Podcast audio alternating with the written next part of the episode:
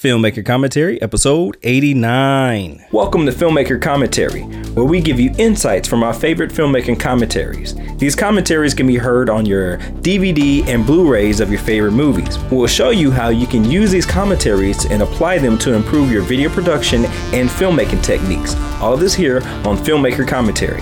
I'm your host, Reginald Titus Jr. Welcome to Filmmaker Commentary. I'm Reginald Titus Jr. I'm joined with Casey G. Smith. Welcome back, sir. Good to be back, sir.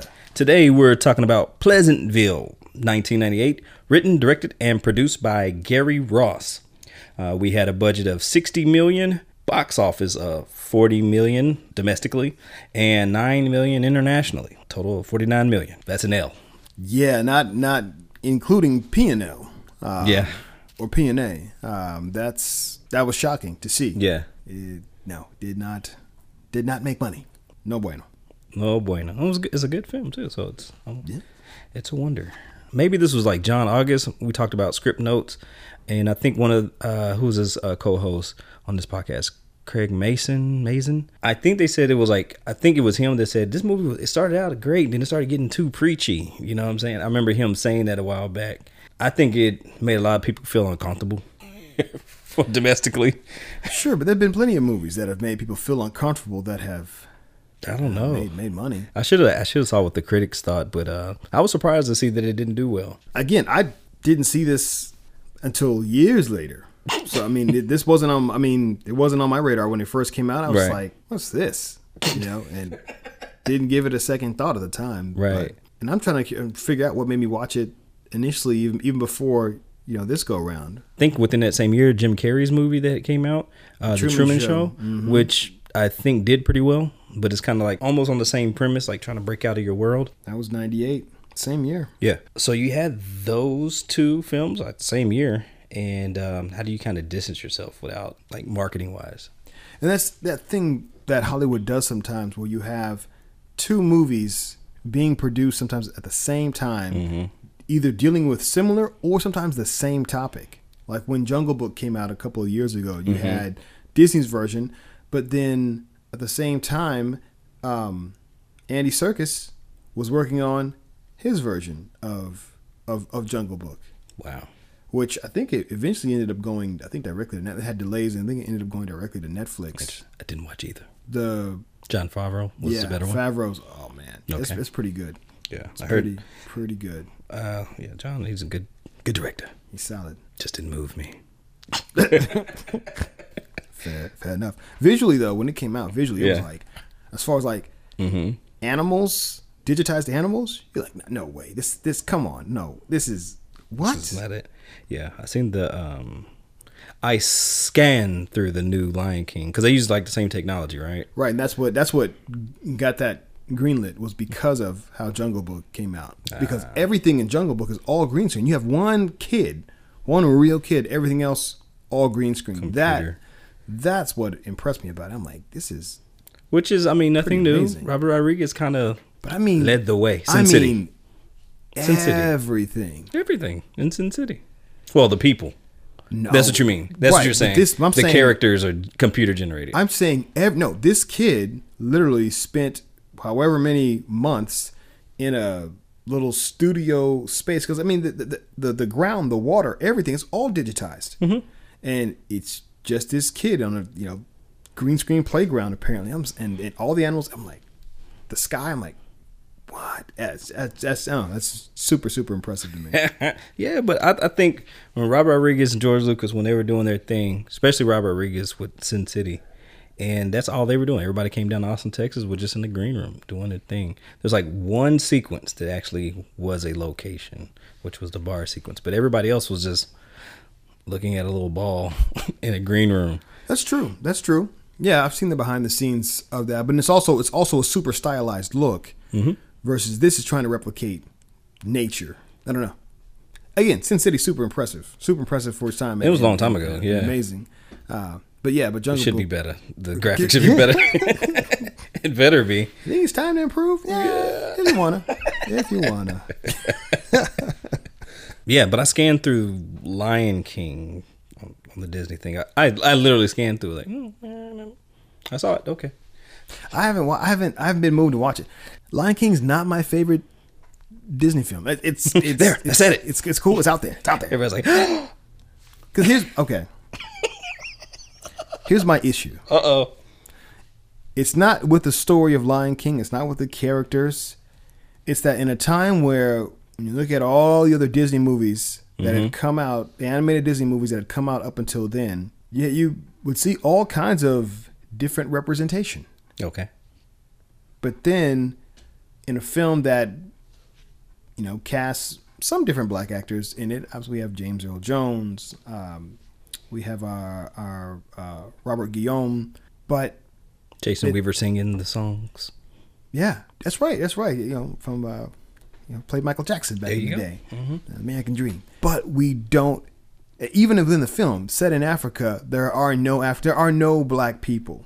And so, so I'm like, where, where Disney? Where is? Now I know we have the Princess and the oh. Frog now, but I'm like, you do all these other films mm-hmm. representing people in all these other countries, but then when it comes to a film that is set in Africa, mm-hmm. it's animals. No black folk at all. Not even any Africans. Just animals. Now, The Lion King. I, I'm- I'm assuming I haven't done my research. I'm assuming it's probably a, a you know a story that existed that Disney uh, adopted or adapted, I should say, and that's cool. But I'm like, where is the film that shows the the African experience? Like the true, not the whitewash version. Yeah. And so so that that that's I guess in the back of my mind kind of my ongoing thing like that's that's cool, but with animals, where why not people? Like where where are the black people or African people? Yeah. You didn't see the hyenas? told. I seen Yeah. crows in Dumbo too, Yeah. but I'm like, yeah. hey, I seen a butterfly. man, Yeah. I, you know, I've seen, I, I, I, seen clips of Song of the South, but hey, we won't just go there. Yeah, Disney. yet. Represent. But I mean that that that That's the that true is a- history. it's, it is what it is. That's Can't an hide it. Yeah. Now again, I know they have the princess and the and the frog, Mm-hmm. uh, but again, even then, like you got a sister. Spoiler alert! It's just turned into a frog, into an animal. Yeah. I'm like, I'm not a fan. what what's going on? And I, I still don't think we've had a it's a solid animated Disney film focused on black folk, if you will. No. And I think it's it's long past It is time. We've gotten Mulan, we've gotten Pocahontas. You know, we had Coco. I didn't even see that one. Coco was good. Okay. Right, but these films that, that that that do a good job of tapping into at least an aspect, right? There, there, you know, there's not going to be any film. There's like there's just like the, there's not any definitive, you know, Eurocentric, you know, quote unquote white person movie that just tells the story of every white person's experience. You know, there and there is no cultural film for any culture or people group that's going to mm-hmm. be. It, it will be a sample of a experience, but it won't be the experience. And, and so I'm not looking for it to be that, but I'm looking for at least a slice. Mm-hmm. Give me a slice of, of, of life and it, it with like no anthropomorphism, right? With just people. Now I'm sure a parent or two will die, you know, but that's that's I mean that happens in Marvel films too, but it's you got to you mm-hmm. got to create drama. But yeah, so that's kind of my issue. So when Lion King dropped, I've always kind of had that chip on my shoulder like, Well, there, there you go. A niche in the marketplace. There's an opportunity. ha Creation is the mother of invention. Invention is the mother of creation. What? Innovation. necessity. Isn't it like necessity is the brain is gone. necessity is the mother of invention? Yes, Is that it? I think so. Yeah, yeah, yeah. You did it right. it's somewhere in there. You're fired, brain. But, but I'm so hungry. It's, a, it's a pandemic going on. I haven't been out in a while. oh man, give me a break. oh man, Oh, unbelievable. Lion King tangent. But uh, we are talking about Pleasantville. But before we talk further about Pleasantville, uh, let's talk about news and movies watched. All right, so according to Variety, two YouTubers, Josh Pieters and Archie Manners, ended up tricking Carole Baskin of Tiger King fame into recording her very first post Tiger King interview oh. by posing as producers for Jimmy Fallon's Tonight Show. Oh, these guys went through an elaborate process. And there's there's a whole video where you watch you watch them Yeah. How they set this up. I mean, they posed as producers. They finally got a hold of her and talked with her and said, "Hey, look, you know." And she said, "Well, we, we can't talk anything. I'm not. I don't, I don't like how I'm portrayed in Tiger King. We can't talk about any of that. We just want to talk about the cats. Just want to talk about the animals." And they were like, Yeah. "That's cool." That's fine. And they even scoured the internet, got clips of Jimmy Fallon asking interview questions so that they could use, and then they and they came up with a reason to give an excuse as to why she wouldn't be able to see him on the Zoom call, and but they just they just played his questions, like wow. They even got her her husband and and, and, and lawyer, I forget the guy's name, but Yeah. he was the one that that signed off on the agreement and everything, and so yeah, they were able to to get Carole Baskin's first post Tiger King interview. Was it entertaining? Was it good? The process of watching the process of how they set this thing up, and it, it actually is, is really entertaining. I, I didn't get a chance to finish watching the whole thing, but I got up to the part right as the interview was was starting. But the build up to it is entertaining as is. And who is this? Who are these people again? uh, Josh Pieters, P I E T R S, Yeah. and Archie Manners. They they have their own YouTube channel. They have about 1.5 million subscribers. It sounds like they're like from the UK. Yeah. But uh, yeah, if you get a chance, just you just can look up Carole Baskin, Tiger King post interview. But yeah, Variety reported uh, reported that these are the guys they pulled it off, and then they had their, their video in there.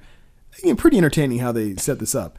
Uh, and I, so I'm curious what the end was like. If they finally revealed that they were like pranking her or or what. But, Yeah. but they uh, yeah they they were able to pull it off. Carole Baskins. Carole Baskin.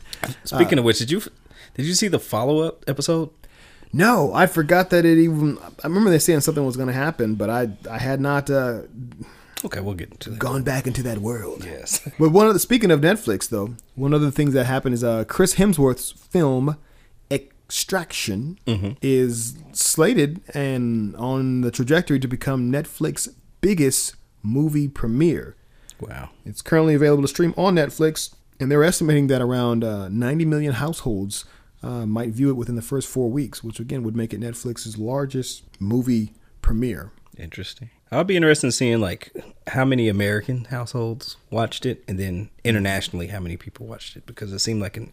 I saw the trailer, so it it, looks entertaining and it looks like they considered like an international viewpoint. So uh, I would be interested in seeing like what are the numbers, you know, from international, worldwide, you know, here in America, and then international, and then specifically what countries are watching it. But I doubt they'll show us those numbers. But I'm interested.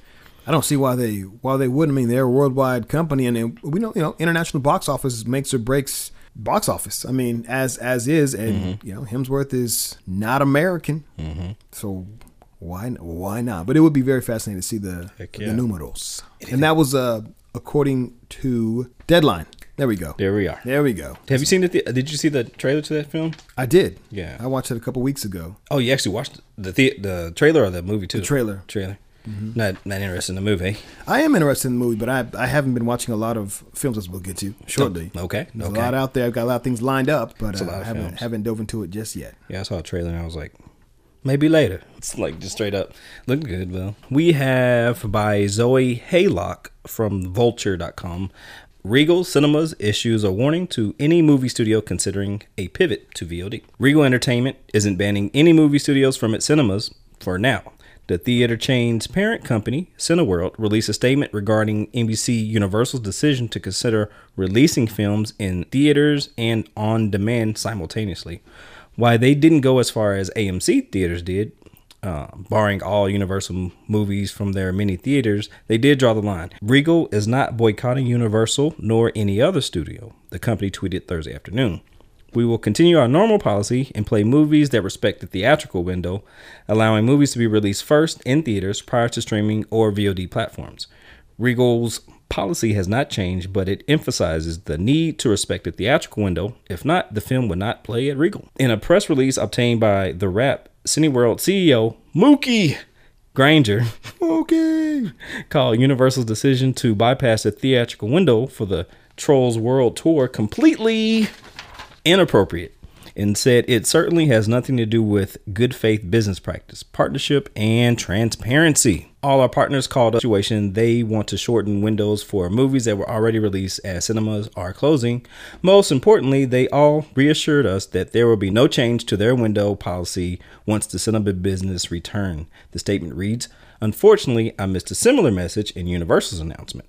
Not only did Universal provide no commitment for the future window, but Universal was the only studio that tried to take advantage of the current crisis and provide a day and day release of a movie that was not yet released. Universal previously responded to complaints by reiterating its allegiance to the current model, but noted that execs were disappointed by this seemingly coordinated attempt by theater owners to blackball the studio. Uh, that's Warner Brothers and Disney also moved films to on demand or streaming in the wake of the coronavirus crisis. No one said the war between theater chains and streaming services would be easy, but a pandemic certainly didn't help. As for right now, no movies in any theaters. No movies in any theaters, but you already knew that. Again, that was an article from Zoe Haylock regarding the streaming wars and theatrical wars. what do you think, man? Well, that came about, of course, because of a statement made by Universal mm-hmm. and one of their top execs earlier this week, mentioning that they were trying to do day and date, right? In theater, but also available for audiences to access from home. And that set off AMC. Yeah. And they came they came out guns blazing. Now, they gave an ultimatum. They weren't gonna all out all out just ban Universal just up front they would do so if Universal kept on a certain trajectory. Mm-hmm. So Universal has a decision that they can make, and they and they then of course came out with another statement to try and kind of walk things back. Yeah, and then other theaters chimed in as well. But I think that I think that now isn't the time when when when when theaters are fighting and struggling. I think now is not the time for studios to to make those kinds of uh, announcements. Yeah. Um, right now, they need to work with their partners, ensure that once theaters open back up, that they have their movies in the theaters. Mm-hmm. Keep that going. Make sure. I mean, at the end of the day, it's their business, and they and they, they decide to pull out. That's that's their their choice. But I mean, have they really set up their business model to be able to handle that with with what they put in on the back end to produce these films? No, of course not. They're they're expecting theatrical release. I think it was a mistake to make the announcement at, at yeah. this time. Yeah, poor timing. Yeah, I think the kind of like it's already written on the wall the writings on the wall in regards to the future of the theatrical business, especially dealing with things like this. I think they're, the the exhibitors are going to have to learn how to kind of make adjustments in this kind of situation. Are you going to do more, um, you know, outside theatrical environment where it's like a drive-through theater? Since more people are just are watching at home, you know, that's like a, that's normal. People have been watching for home for for a long time. People thought theaters thought when when the VCR came out. Mm-hmm and people could buy movies now from Blockbuster or rent movies from Blockbuster mm-hmm. back in the day, that that would kill the movie industry. And even though we have all these streaming platforms, when the theaters are open, I mean, they are, I mean, how many billion dollar box office movies have we gotten over the past five years? And most of them, I'm, I'm talking more like from an American standpoint because a lot of those are heavily dependent on like the international because you know, internet. They a lot of times the DVDs are very heavy. You know, internationally, it's still a, a good uh, income for some. From an American standpoint, they have been suffering. They just the exhibitors have. Uh, I don't know if it's going to go away all the way, but it's it's kind of looking like that. I mean, you have kids that don't go to theaters at all. I yeah, that's that's not anything shocking or surprising. Yeah, in high school, we always went to the theaters, but like you've seen a whole generation of kids that, that don't do that. Yeah, they've got what they've got so much in the palm of their hand, and there there is a there is a fight for attention, no doubt. Yeah. Um, there's a definite fight for attention, but and it doesn't have to be always always just the the kids. I think up to a certain point also before before say we talk teenagers right when mm-hmm. they can make a decision to go or to, or to not go they're they're driving whatever, but young young kids right parents can still make the decision make the choice to take them. You know, that's that's still an experience, right? Mm-hmm. Yeah, there's still a certain experience tied to it, uh, and some theaters have put in. I mean, AMC has put in a lot of money, billions, into upgrading their theaters, trying to enhance mm-hmm. the experience, right? Trying to find ways to keep it relevant. You know, trying to find ways to cater to adults by having you know a fork in dine, things like that, or, or mm-hmm. maybe only certain age groups, only over 21 allowed into this kind of theater. The Dolby Atmos uh, sound so yeah, they're trying to work different things. You know, trying to go to to a subscription model. Mm-hmm. But yeah, no doubt it's it's getting it's gonna get tougher for sure. But as a whole, going back to Universal, I don't think now is the time to make that that announcement. Yeah, no. Yeah, the shift the shift the shift is it's been historical data is down downward. it's just what it is. Sure. It'll- So here's gonna be what's gonna be fascinating is does distance make the heart grow fonder?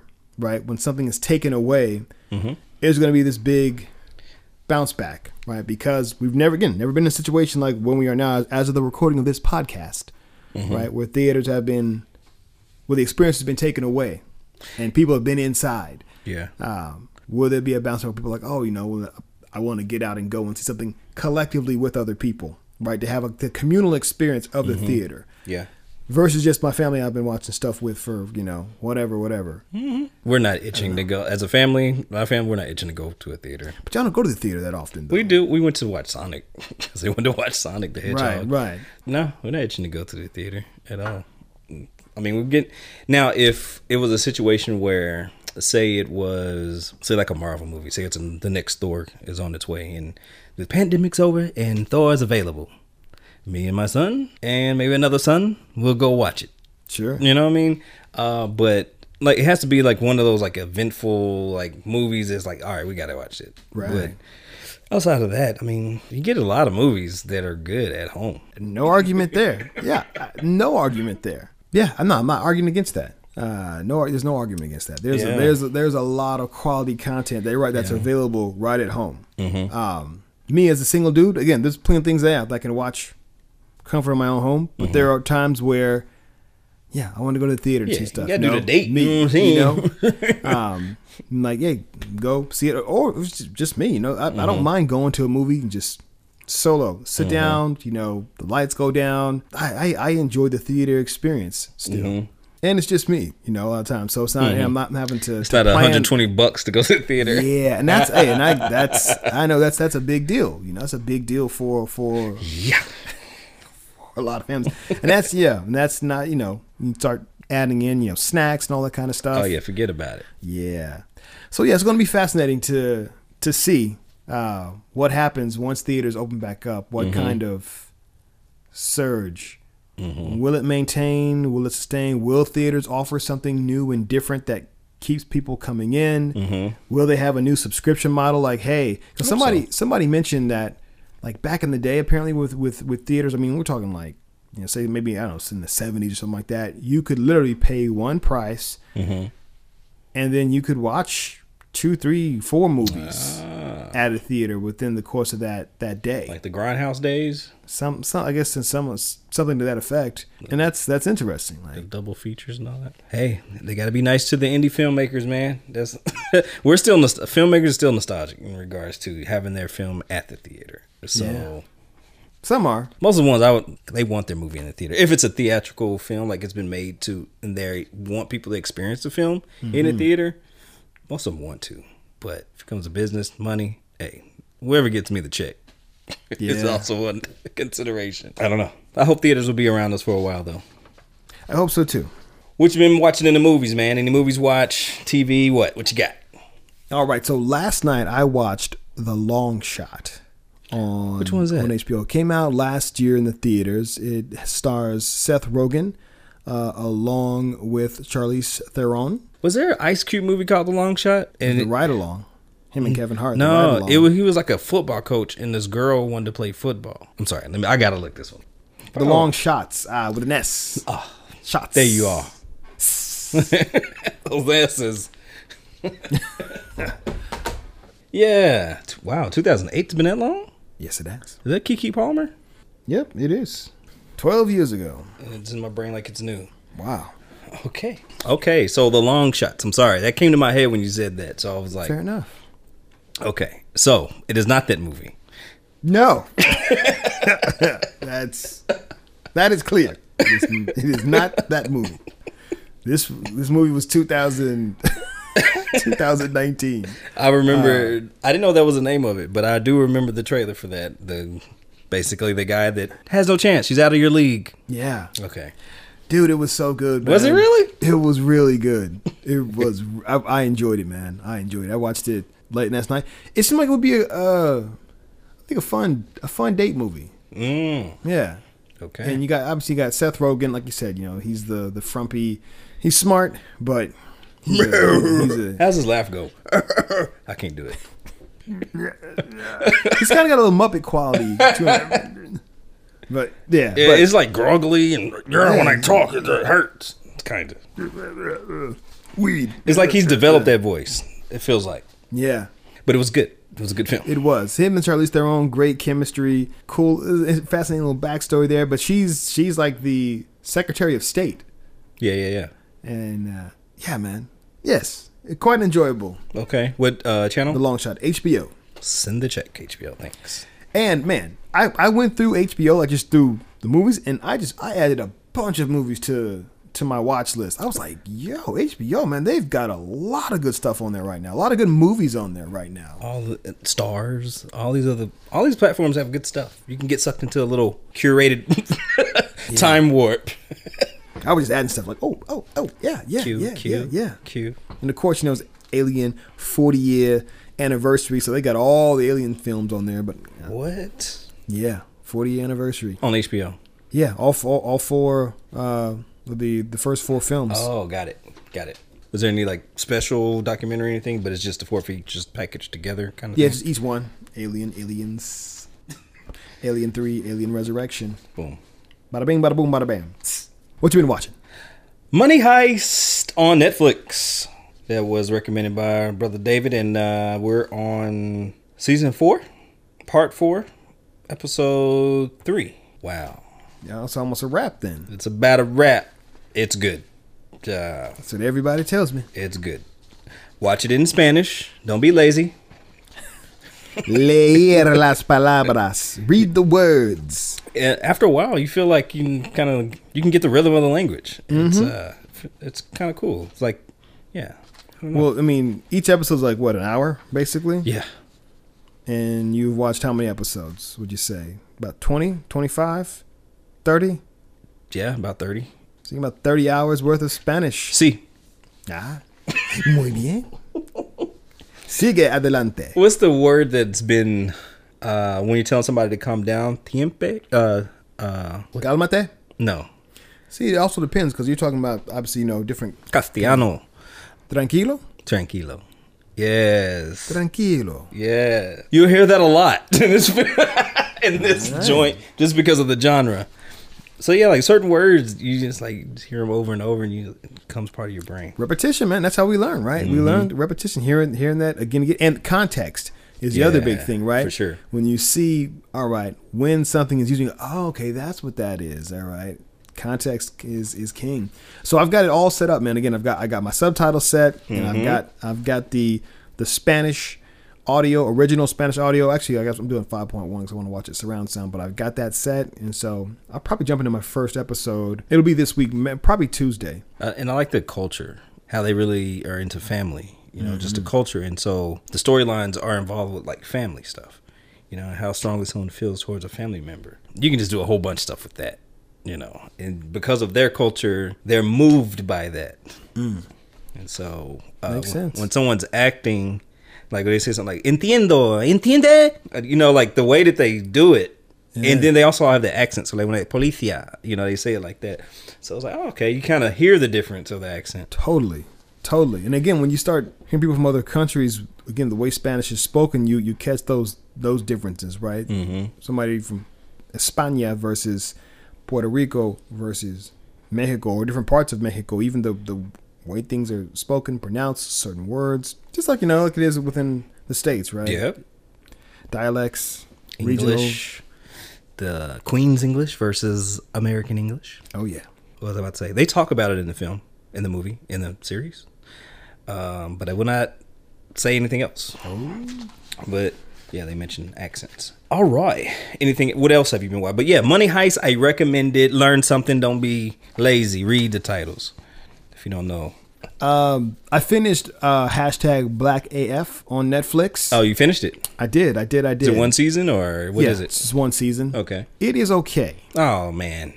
Yeah, I think Is it situational comedy? it is. It's it's it's. As you can tell from the trailers, it's that it's that pseudo documentary style, like Mm-hmm. Yeah. The Office, like Parks and Rec. Okay. That's that's how it's set up. Right, people are So a pseudo documentary style, but is the premise documentarians are coming in to document this family. the daughter is Got the documentarian. Got She's it. trying to to make a piece to submit for film school to get into into college. Ah, And- good. But she's doing it with her with her family, Interesting. uh, with her father, who is really technically playing himself, Yeah. and then everybody else is just made up family members for Hmm. his, you know, to him in relation to him. I wish I wish the end of the day I wish the jokes hit better. You know, I wish they landed better. It was entertaining to watch. There are, there are a couple of laugh out loud moments, but yeah, just, it, leaves, it leaves me wanting more from a just from an execution standpoint. There's just something that you try to you trying to put your finger on, like, man, what what what about this? you don't understand. Uh, you It seems like everything should work, but what about this just doesn't quite quite land for me? Okay. You know? Yeah. It might be the main character himself. I don't know. I still haven't quite quite figured out what what is that doesn't work. I mean, Rashida Jones though is great in this. Rashida's dope. When I uh, think of the other guy, because he's more of a writer producer, right? And just real. he real created life. Blackish and Grownish. Yeah. So like when I see him, I don't see him as an actor. You know what I mean? Even though he can, Right.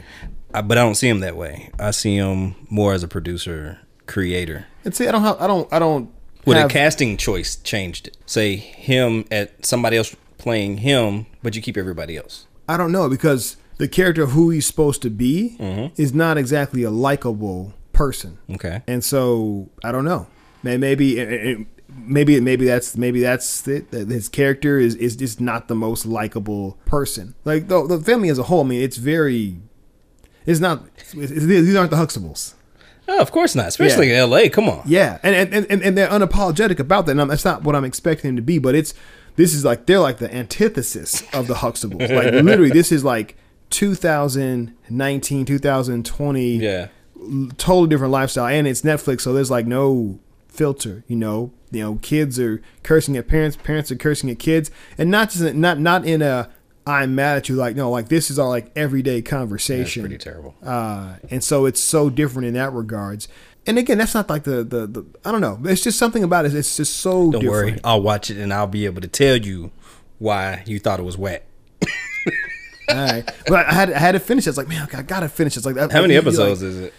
Thirteen, I think. No, no, no, not even that many. It's not Really? even. I think maybe eight. I think it's eight I was hoping that would be better than that, though. I hoping I was hoping. So was I. And like the moment that you see in the trailer, like I think like the best episode might be like, the last two episodes. I feel I feel like I feel like I would watch a second season of it. I'll put it that way. Okay. Because I, I feel like it. It kinda gained its- developed. yeah, I felt it gained its its legs. Like the last two episodes, Yeah. I'm like, okay, all right. This feels like it's it's it's it's like really They hitting. and found their groove within Yeah, it. yeah, That sucks when that happens. Yeah, yeah. So I'm glad I, I mentioned that. Yeah. So Maybe that's what it was. yeah, yeah. I, I think you I figured forgot it to out. Mention that. I'm like, ah, you know what? It's towards the end. It really seemed to You figured it out. together. Is it a situation where it can be open for another season, or it's kind of Totally, yeah. Oh, okay. Yeah, they could they could find a way to Okay. do more. Anything else? Uh, just you know some some some small things. I'm you know I'm still on my again Static Shock, which is still doing its thing, Mm-hmm. and uh, I've been on the Guardians of the Galaxy kick. Like Mm-hmm. They have what? Two movies? two movies, yeah. But I'm watching like the they have a they had a cartoon that Mm-hmm. was on Disney. That that was on it was on Disney. It was on Disney XD, and Disney, you know, from a marketing standpoint, they're they're smart, duh, right? Uh, Hundred years of practice. they're, they're doing all right. They're doing Yeah, all right. They're okay. but they're very good at making cartoons that are based on their film properties. The bread and butter, huh? Imagine, imagine that. We're gonna make a cartoon, but they're very good about lining up their marketing, right? Yeah. So when they have a movie, they then will adapt that, adapt and make a cartoon that is is very much in line with with the universe. To Mm-hmm. at least to a pretty good, pretty good amount aligned with the universe with the with the MCU basically. Okay. Like when they st- first dropped uh, the first Avengers, Mm-hmm. they had had an ongoing Avengers cartoon before the first Avengers came out called Avengers Earth Mightiest Heroes. Solid. And it was very much so kind of comic based. Once Avengers dropped and doing gangbusters, Yeah. then they said, oh, uh, Avengers Earth Mightiest Hero, all right, cancel. We're done. I see We're- bread. We're introducing a new version of the Avengers. Yes. Called Avengers Assemble. and all the character costumes straight up like very highly influenced by the by They're the agile. They know how to switch it up. Oh Hey, yeah. Oh yeah. And, they and- chase money. I love it. yeah, and, and, and that and that series ran for a while, and even the last season of it, it was it was Black Panther focused. Like the whole last season was like Mm-hmm. black. I was like, oh my goodness. So again, why didn't you get Lion King? I got a, almost a whole season of Black Panther. There you go. Now you got your Disney black. It's not on the big screen. That's the blackest we're I gonna still, get. I still need that. The blackest we're gonna get. Yeah, but in the midst of all this, they dropped. I'll take the blackest thing you can have. Well, we got a- three episodes of. Make it a double. but in the midst of all this, they dropped the Guardians of the Galaxy cartoon, and again, very much so, all in the vein of of the movie characters. Ah. Okay. So um, I'd watched episodes here and there, but you know, with streaming stuff, like if you don't, you know, stuff only only so much shows up right on their on their when it was just you know on You gotta the, uh, search for it. app. Yeah. Yeah, but now it's everything is there, right? All Okay. the episodes are there because even if you have cable, they're only going to put so many episodes of, of what's streaming. Yep. But with this, everything is there. I How many like, episodes is it? it's it's three seasons. I didn't realize it was that many. I thought I thought maybe they had done two seasons of the show. And when they were showing it on before the platform, where was it living? Disney Disney XD. Ah, It's you, on the Disney XD you did say that. Yeah, and so uh, so yes, I'm going back and um, watching some of that. That's yeah, real smart. And they and it totally re- it reinforces the brand. The, the I mean, I'm telling you, man, the look of the characters, they're pulling directly. But the other thing that they do is that That's smart. it's based pseudo MCU as far as the look of the characters, Mm-hmm. but they pull in different storylines from. Obviously, you got you know. 40 years worth of comics when it comes to the Guardians. they they pull from those storylines. So you kind of get you get some of that that uh that flavor. Heck, even Avengers Assemble before Thanos happened in the MCU, Mm-hmm. they did a whole 2-3 episode arc with Thanos with the gauntlet just Wow. beating that beating the heck out of the Avengers. It was I was like, "Oh, this is bad." These dudes don't stand a chance. the breaks off of them. Yeah, and they, and they had the Black Order in there, and that was like like I'm talking like two two years or so before. Um, you know, I think um, heck, I mean, right, right around the time we had Age of Ultron. So anyway, yeah, I'm, I'm on a I'm on a Guardians kick. I watched The Last Dance. I'm four episodes in. That's the Michael Jordan documentary. Tripping. Yeah. I was, trying- I was like, man, what's the other thing I've been watching? It's all right. I got you. Appreciate it, brother. Yeah, The Last Dance, four episodes. At the time of this recording, it's a Sunday, and episode five and six are dropping today. We're sacrificing for you. You know what I'm saying? We're sacrificing for y'all. Quarantine edition. We love y'all. Yes. We are in two separate locations.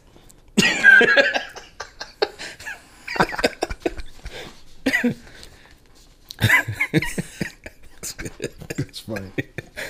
This Michael Jordan documentary has. I grew up. I mean, I watched basketball when I was younger, and this was like in the heyday. I was like, Heck this was yeah. 97, 98, right? Yes, sir. I was in high school, and Michael Jordan was the reason everybody watched basketball.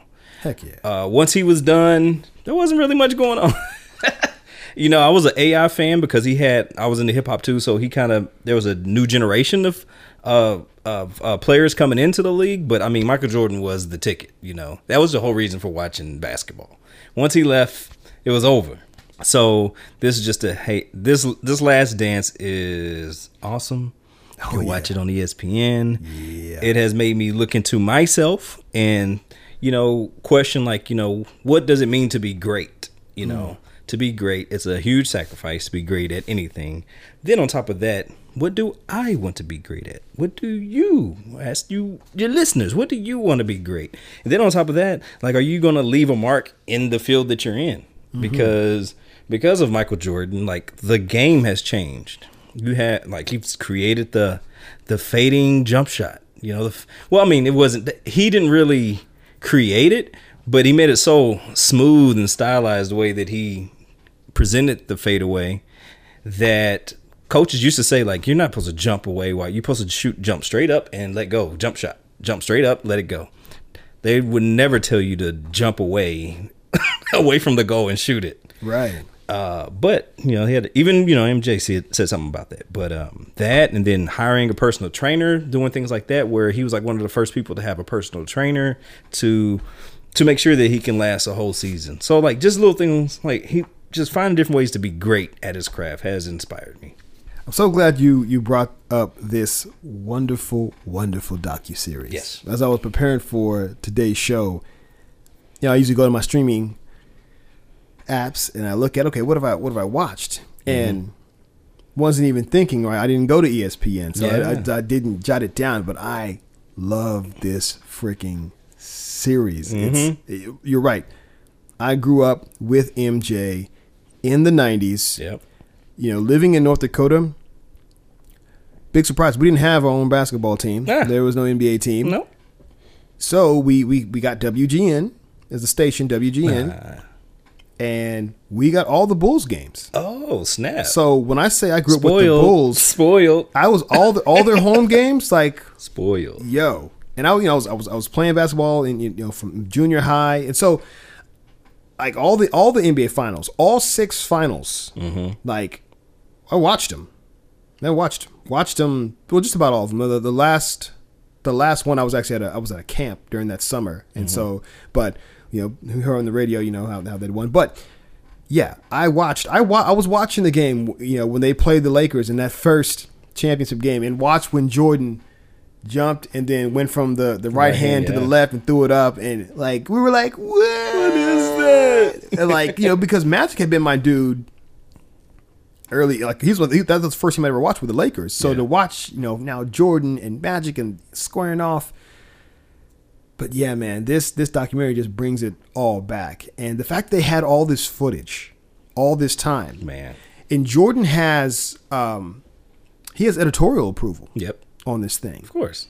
Got to like- control the image. Man, it's, it's very very fascinating listening to uh, First Take with uh, Shannon Sharpe and Skip Bayless. Hearing them go at it. I've been I've been on top of that too. Skip, Skip. Skip, Skip. Oh. Skip, you gotta be ashamed of yourself.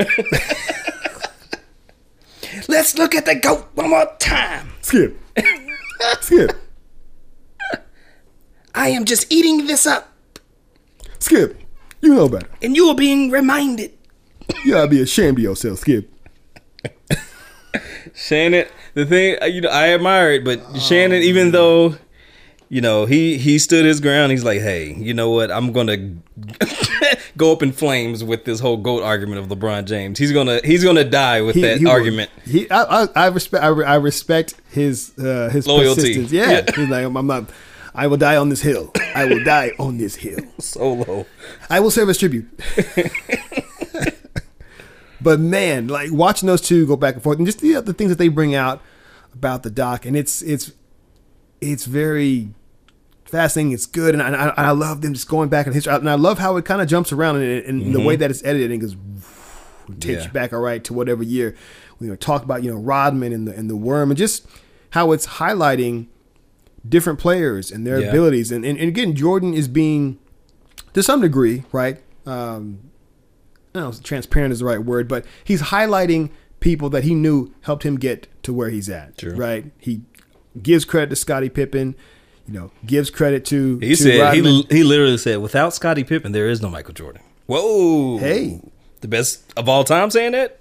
Take that. Yeah, he knows it, and again, and and it's true. No, I'm trying to be very very cautious. I'm like, I'm thinking like I'm like no, no. Typically, I'm gonna put it that way. Typically, no great great player Basketball. without In basketball. Are you saying? Are you? Are you Yeah, saying in let's sports say- general or basketball? I'll say, well, I'll say sports. Any sport that has a team element, it's typically not just that one person. Oh no. You know, there's there's going to be at least one other person. Typically, there's three people that really make it in basketball in particular. Typically, there's there's typically three that are bedrocks. You've got your you know you probably have at least one superstar slash all star, and then you might even have two. Wilt Chamberlain. I see, Chamberlain came across one, but I, I need to look at who else was on his team. Right? Didn't he have? Didn't he play with Jerry West? Will Wilt Chamberlain is it's just not fair. He's a freak. It's Yeah. So, but still, so once you hit the level of, of superstar, all star, that is what it is. However much you do in that in that air Yeah. is is whatever. But typically, there's at least you know at least one other person, maybe two, because I mean, I can't name them. I can't name the the who was with Wilt Chamberlain. You know. I want to say Jerry wasn't Jerry West.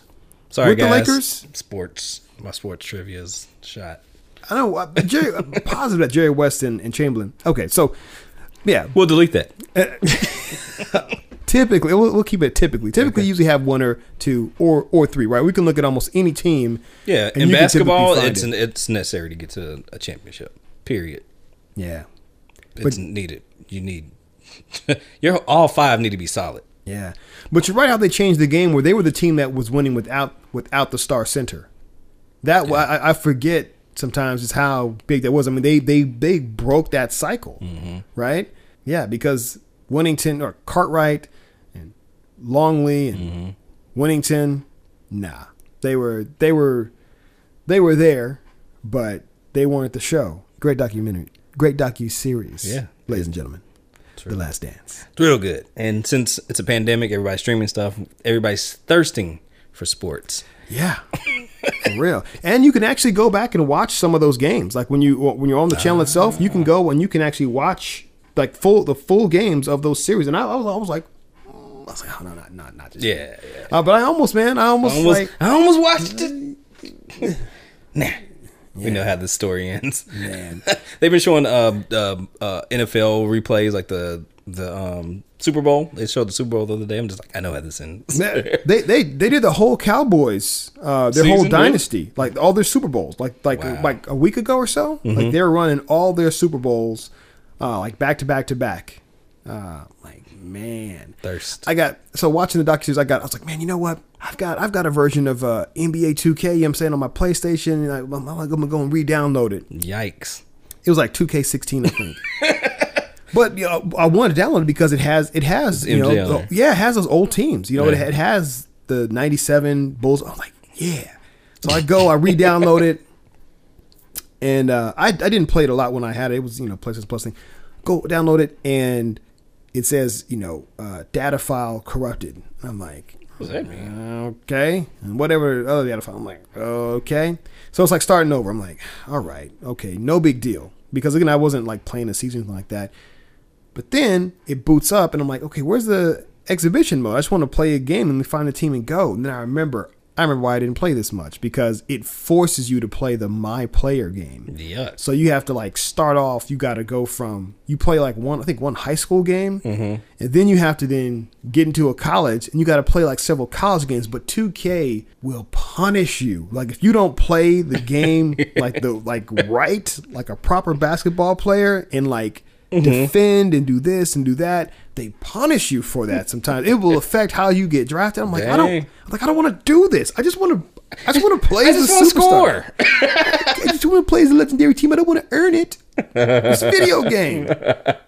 So I'm like, Dad gum, man. Do I want to sit and play through and at least make it to the league so I can open up the app? I'm like, why'd you do this, 2K? That ah, pisses me off so bad. I, I just wanted to freaking play them. So the most I could do was go into the training mode Yeah. and then pull up the team. And then I, I, shot around with Jordan. That's all I want to do is shoot with Jordan a couple Yeah, I times. shot around with Jordan. I'm like, all right, I got Pippen out. All right, I think I got a couple dunks in. I'm like, Satisfied. I guess. Cut it off. Yeah. I actually did want to play at least. I'm like, that gummit, 2K.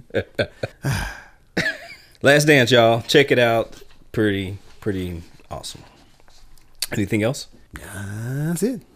All right. Let's jump back into the show. This is long. It is. and I have a lot of notes. So here we go.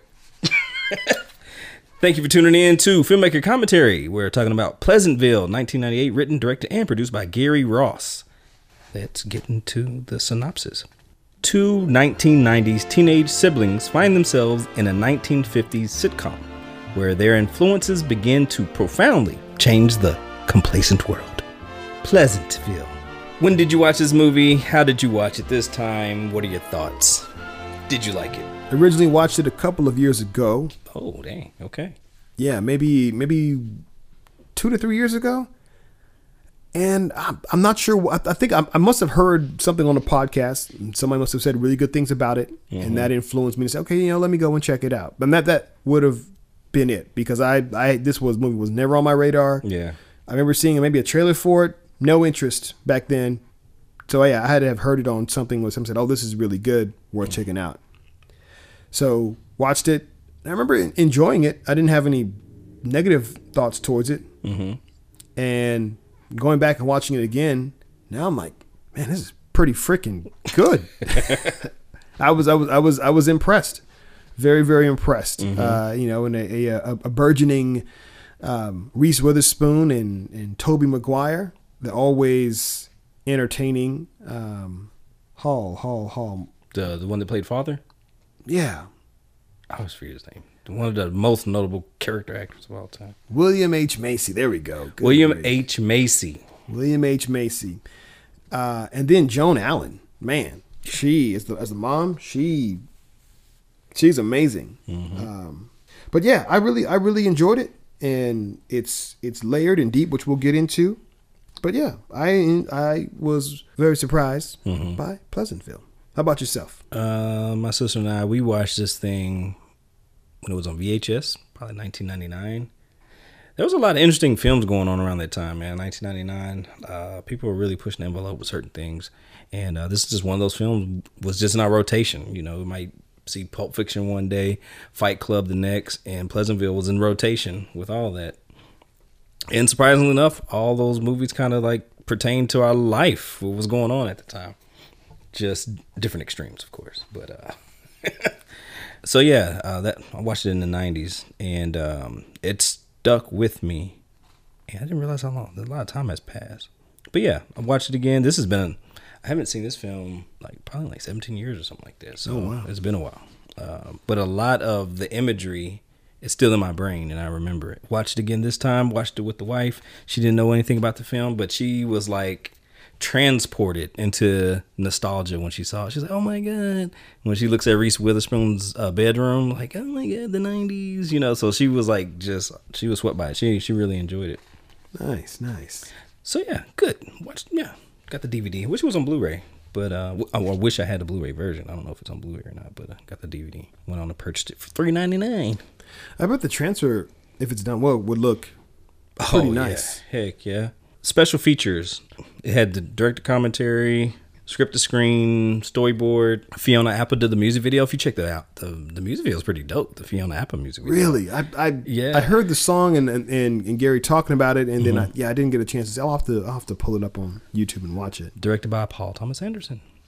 Oh, That's back like Boogie Nights fame, no? Mm-hmm. So like watching, going back and watching the music video, you're reminded of how creative music videos were in the '90s, because they could be in one location. Like majority of the music video, mm, uh, Fiona Apple was taking place at one location, but what the directors were doing were really pushing the envelope at those times, the MTV and all that stuff. You you'll be reminded. There's also a, a filmography um, for the for the cast Mm-hmm. that I, I remember because when I got to William H Macy, I was like, okay, do, they, do they have his credit for the Last Dragon? so I was looking for. I was like, is it on there? Like, ah, okay, it's on there. Plus, I was curious. Whenever they did this DVD, Mm-hmm. I was curious if they would have Tobey Maguire. If, you know how how close or far away he was from having done Spider Man, Ah. and Spider Man's not not on there. I'm like, okay, this was They were ahead of Alright. their time. yeah, yeah. This is well well before. Hmm. He probably would have Spider Man dropped what like 2000, so he would he would have after he finishes probably start you know going through the process of casting whatever and probably starting to get ready for it. Anyway, but yeah, Uh, I think there's a featurette, but I didn't watch the featurette. What did you think about the commentary? man, it's deep, man. This you know Gary Ross, this guy is knowledgeable. He's deep. I think it hits a, a nice blend of giving you some of the technical aspects, but definitely also as a writer, you know, being able to really dive in into the motivations, the themes, and the consciousness of of this film. So yeah, no, I, I I really enjoyed his commentary. Yeah, likewise, man. I, I really like writer directors. Just they're in that world. They're living it. and you know, him come from a, um, a filmmaking background with with his parents. It, it just they kind of get a head start on a lot of things, and uh, it's interesting to hear the perspective of uh, people that grow up where their parents are actually in the industry and they decide to go that way. they decide to go on and and and write, direct, whatever they do, but they work in this industry as well. It's always pretty cool. I wonder if it. I guess I guess it depends on obviously you know what you see your parents go through, mm-hmm. right? How the industry, I guess how they navigate the industry. Mm-hmm. Um, if they have a modicum of success and it mm. doesn't seem to destroy them, Right. then you know who wouldn't Heck you yeah. know want to go forward in it. And even even uh, even if you have seen them, you know, not do well, maybe you say, okay, it's a cautionary tale. You learn, okay, I won't I won't do that thing. What kind of themes did you see in Pleasantville? There are quite a few themes. It did, and like the the director actually like drops. It's a theme of this. It's a theme of this. But all right, good. Yeah, he's dropping. He's dropping knowledge, man. Speaking of which, knowledge is power. Uh, is one of the themes that I that I put down. Um, the Mary Sue is a character that Reese Witherspoon is playing, and she's in this world of Pleasantville, and she's in the classroom, and she's like, "What's out of What's outside of Pleasantville?" You know, she poses that question.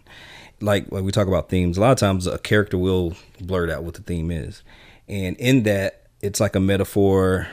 Pleasantville is like a state of mind. You know, you just gotta have an open mind. Basically, that's what I got out of what's outside of Pleasantville. Mm. And then the whole movie is a I don't know what would it you know trying to solve that. Well, I feel the need to explain knowledge is power then a little bit more. Boom, there you go. All right. Well, along that same mindset Mm-hmm. is that the people in Pleasantville are blissfully ignorant Mm-hmm. to a certain degree. Pleasant. Yes, everything is pleasant. You know, no feathers are are ruffled. Mm-hmm. Um, but they're also, I mean, technically, they're also kind of this imaginary world where everything stays the same. It's it's been scripted, Yeah. uh, and so they they are beginning to come to life. They are they are they are learning how to learn, Yeah.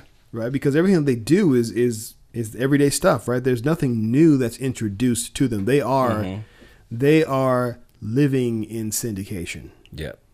And so when you get these two new variables uh, in in Tobey and Reese coming to this place, people begin to to learn, and that creates discomfort, right? Fear of the unknown. But at the same time, it begins to empower people, and uh, yeah. So the knowledge is power. Knowledge is power. Searching for stability. That's uh, Tobey Maguire's character. Tobey Maguire, who's playing the character of. I know, like in the in the sitcom, he's called Buddy, right? Is that his name, Buddy or Bud? Maybe but he's he's David. David. So uh, David, who's played by Tobey Maguire, you know, searching for stability. You know, he's he's a child of divorce, and it's kind of shown too. We'll go into the cinematography style, just the different world that he's living in with his mom versus a mom that he would like to be. You know, that's taking care of the kids, taking care of the husband. He's kind of seeing that, and he's kind of searching for that, but he searches for it in this Pleasantville sitcom. Yeah. I had a theme also of a sexual awakening. Oh, that's true. Yeah. So I mean, as as the people's senses as as a whole, right, and discovery takes place, also comes comes sex. Again, these mm-hmm. people were not fully realized, right? They are oh man, I don't know what you would call them. They are they're not automatons, but they are humanoids almost mm-hmm. initially. Yeah. And as they have interactions and experiences with real people, then more of them gets unlocked, and that includes their their sexuality, and they begin to discover that, and that all kinds of things open up from there. Mm-hmm. So yeah, there is a uh, theme of, of, of sexual awakening, and, and sometimes it's represented by you know people coming into color, Mm-hmm. uh, but that's not the only way that happens. So you know, the color is not the not the only coming into color doesn't only happen from sex. You know, it's, it's more than that, but there is a definitely a sexual awakening. For sure. Um, the director talks about you know clash of values. Basically, what are like like kind of like the older generation? What are they valuing versus what are this younger generation? What is what is their set of values? So you you visually see a clash of that. Definitely, uh, colorism.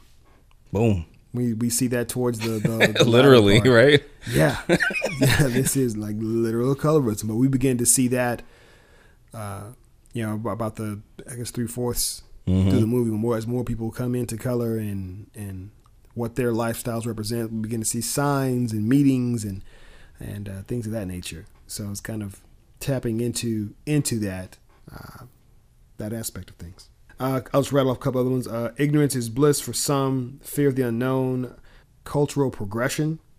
Um, when we see them beginning to listen to jazz, Oh yeah. right? That's very very specific. Got I'm the like, Etta oh, James song comes on. Yeah, I'm like, that's a "Where- where'd they get that at? Like right? the logical part of me, I was like, where'd they get that at? But I was like, you know, it's a movie. Yeah, You know what I mean? Let me not try to solve this problem right now. yeah, that's that's very true. Like, where'd that come from? But it's like you know, where does the color come from? Yeah. right. It's this. Well, almost anything is possible, I guess, to a certain degree. Wholesome suppression, sexual aggression, Boom. and then enlightenment. Man, so those were themes that I A lot of themes, man, in this film. For real, it's he deep. Was, he was dropping it. He was dropping. And that's that's probably why people said it was preachy. You know, it's it's got a lot of things going on here. Uh, cinematography style. Um, I got a. Uh, what I was talking about just a second ago was just um, the use of a great use of juxtaposition. So using well, actually, okay. So I'll just say like from a cinematography style, they um, they they did a lot of use of uh, juxtaposition, but I'll kind of dive into that more like filmmaking tips because they'll be able to help the filmmakers out there. All right. Um, also, like when he would transition from one character to another, I noticed like the transitions were uh, very creative. So like he'll transition from uh, Tobey Maguire's character that he's at school talking to his friend, and then we hear off screen Reese Witherspoon's character. His friends were like, "I can't believe that's your brother," and then the uh, camera would zoom out of Tobey Maguire and reveal Reese Witherspoon and she's smoking. And then, you know, it was like just all in one shot how he would reveal the character. It was the first time seeing her character. And then she's smoking. That's the first shot. She's smoking. She's like, Well, I can't believe y'all are related. And she's like, Just to my mom and dad. it's like it's just funny the stuff she would say. Mm, nice, nice. Obviously, you know, visually, this being presented once they go into Pleasantville, being presented in black and white. Yeah. But if I'm not mistaken, if I, if I heard the director correctly, they actually shot it in color. Yes. And then, you know, transitioned it into into black and white. Mm-hmm. That way, they were able to have certain things still be clear and pop, but just maintain a certain level of, of control. So that was, it, it works. I mean, it's it's uh, it's quite even on DVD. It's it's mm-hmm. uh, it's quite stunning. Very much so.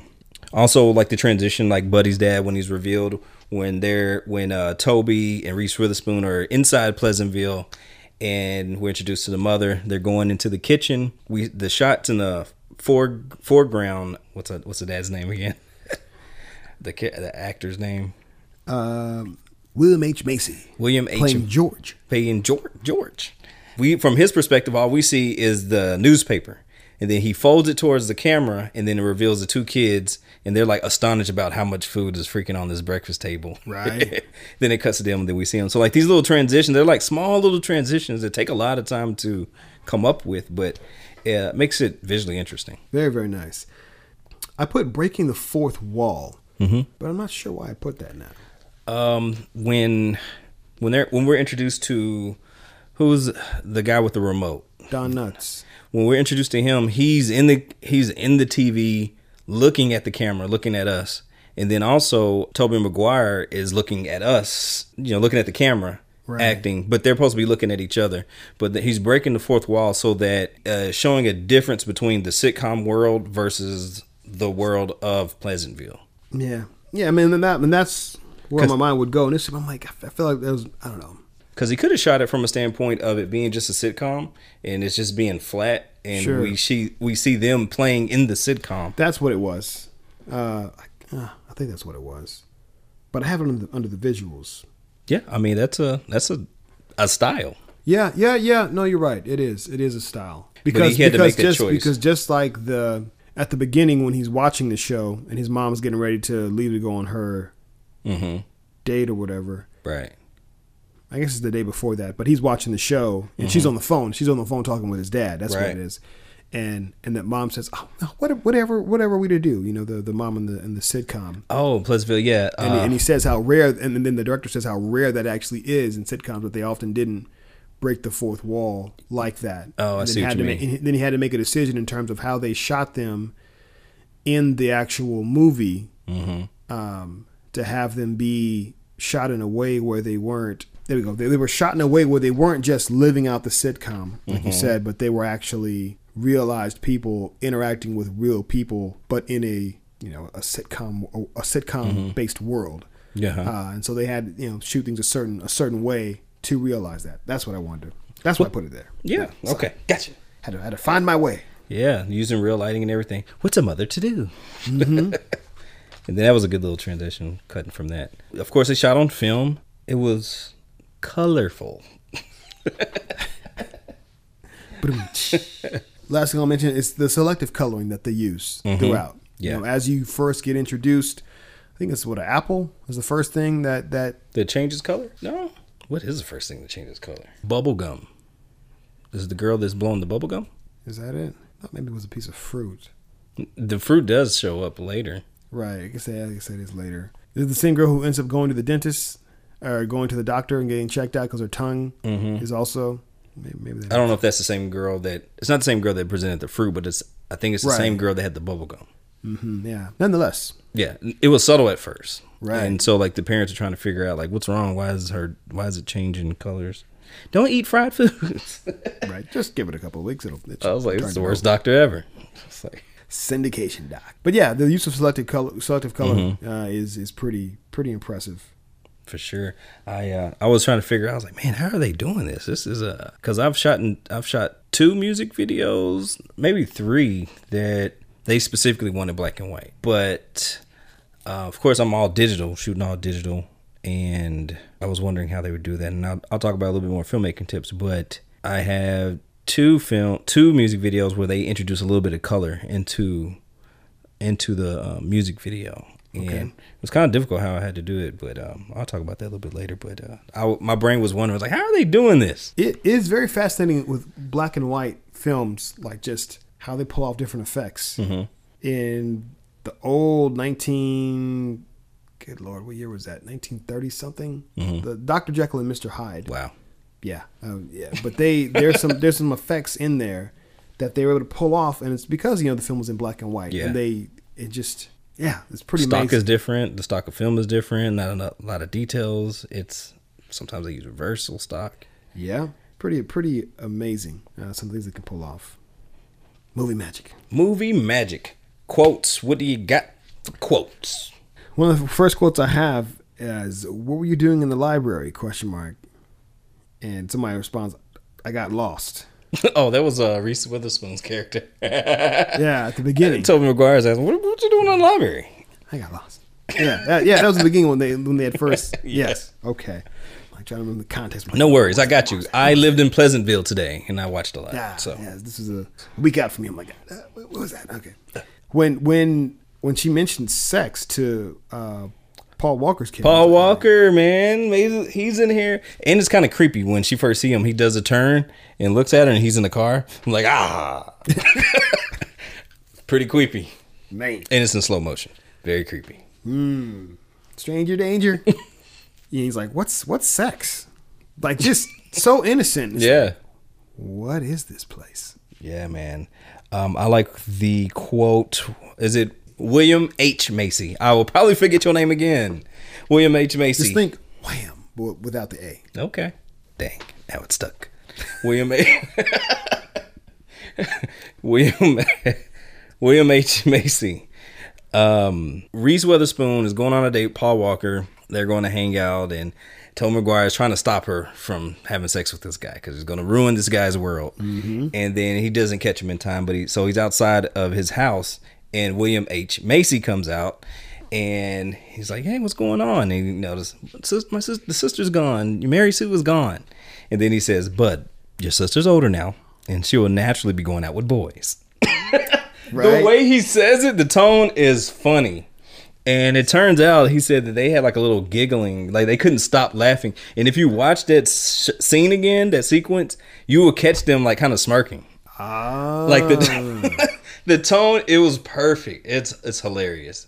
It doesn't read when I say it doesn't read it hilarious, but if you watch it, it is funny. I don't know why it's funny, but William H Macy, dude, he's he is he's such a great character actor, man. He Yeah. can do he can play either the I mean he can play whatever uh, at the end of the day, right? he he could play the the down on his luck guy, but again, if you ever seen him seen him in Shameless, oh, yeah, that's right. Yeah, That's right. He isn't shameless. Yeah, he's he's he's deplorable, Debauchery. man. But your sister's older now. Classic father knows best. But like it wasn't it wasn't like delivered it wasn't delivered like uh, leave it to beaver it wasn't delivered like that i think it was meant to be delivered like that but the way he delivered it felt like an inside joke the way that he delivered it so i don't know it just made it funnier Nice, nice. Ah, speaking of William H Macy, when he gets home, and it's again, it's about two thirds of the way through the movie, and he's like, "Honey, I'm home. Honey, I'm home. nobody's home no lights it's different. Honey, different I'm home." You know, and he's like, "Just where's my dinner?" You know, like just. And so it brought up an interesting thought in in in, in my mind. yeah It's like it's not this guy's fault yeah that. He's racist no I'm sorry. wow. random allegedly, they do like these these Samaro. Allegedly, allegedly, allegedly. it's not this guy's fault that he has been conditioned to go to work.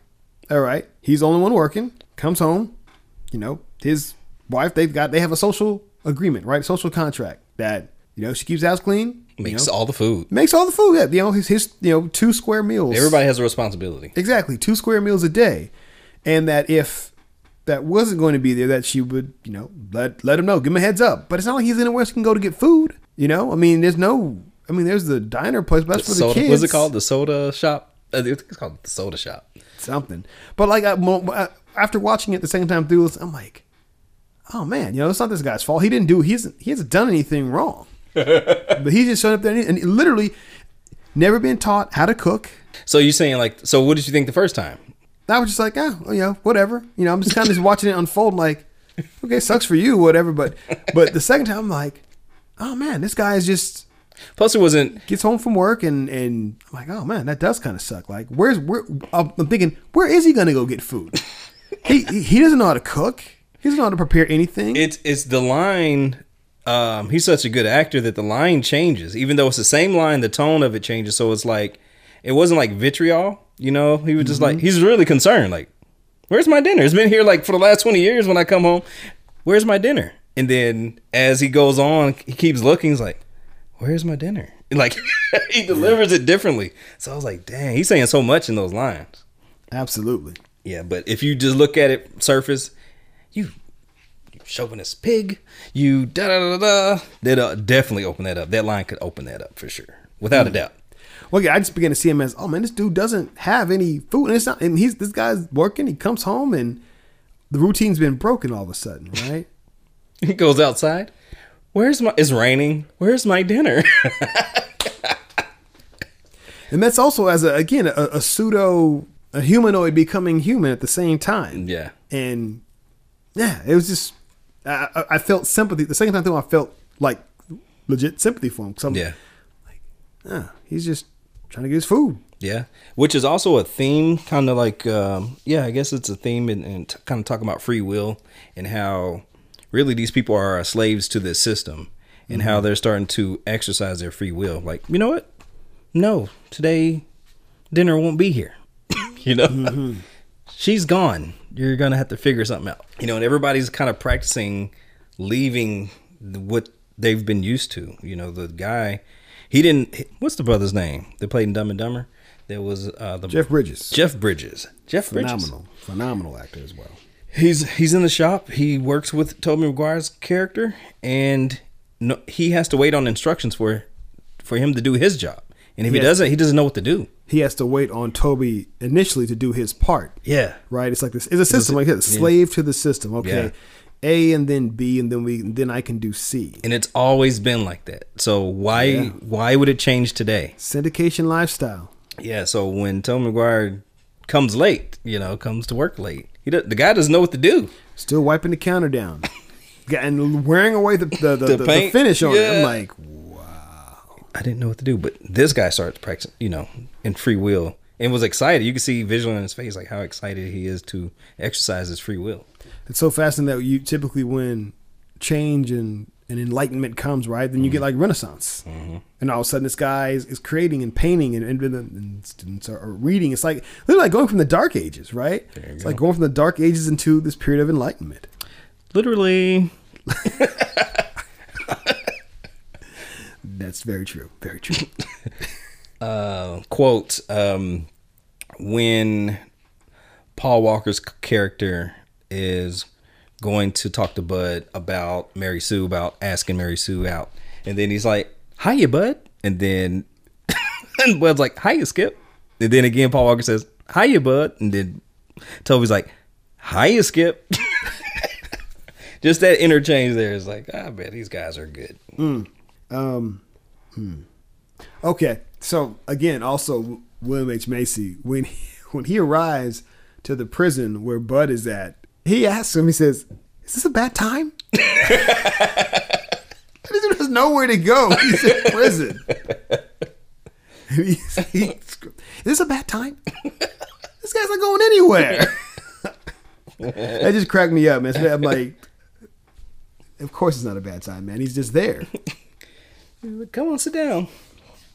Oh man. In in this world, it's a sitcom that Tobey Maguire's character knows. He knows the whole story. He knows the whole backstory. He knows all the. He knows everything about this place. And so this girl starts liking him inside Pleasantville, and she bakes cookies for Bud that Tobey Maguire's playing. And then he knows in the episode those cookies are for somebody else. Those are Whitey's cookies. Even the director says like that was a metaphor that he intentionally put in there. Those are Whitey's cookies, and